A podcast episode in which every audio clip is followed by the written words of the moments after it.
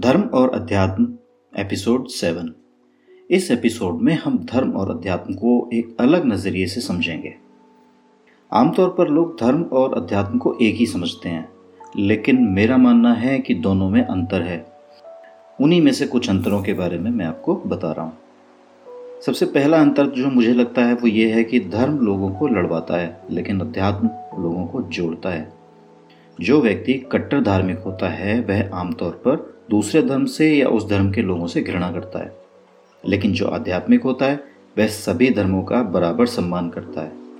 हमारे यहाँ पर दो प्रकार के गुरु पाए जाते हैं, जिन्हें आप अक्सर टीवी पर भी देखते होंगे। कुछ धार्मिक गुरु होते हैं और कुछ आध्यात्मिक गुरु होते हैं। आपने देखा भी होगा कि जो धार्मिक गुरु होते हैं, उनके अनुयायी केवल उन्हीं के धर्म या वर्ग के होते हैं। लेकिन जो आध्यात्मिक गुरु होते हैं, उनके अनुयायी हर धर्म और हर देश के होते हैं। इसी तरह से हर धर्म के नियम भी अलग अलग होते हैं, लेकिन जो लोग अध्यात्म को मानते हैं, उनके लिए समान नियम होते हैं, फिर चाहे वो किसी भी जाति, धर्म या देश के हों। किसी धर्म में आत्मा को मानते हैं, किसी धर्म में नहीं मानते, किसी धर्म में पुनर्जन्म में यकीन करते हैं, किसी धर्म में नहीं करते। लेकिन अध्यात्म को मानने वाला प्रत्येक व्यक्ति आत्मा और पुनर्जन्म में यकीन रखता है। धार्मिक व्यक्ति ईश्वर को मूर्ति, मंदिर, मस्जिद या किसी व्यक्ति विशेष में ढूंढता है। लेकिन आध्यात्मिक व्यक्ति ईश्वर को सिर्फ़ अपने अंदर ढूंढता है। धार्मिक लोग अक्सर क्रोधी स्वभाव के होते हैं, इसके विपरीत आध्यात्मिक लोग शांत स्वभाव के होते हैं। धार्मिक व्यक्ति को भगवान का एहसास या अनुभव होगा ही, इसकी कोई गारंटी नहीं है।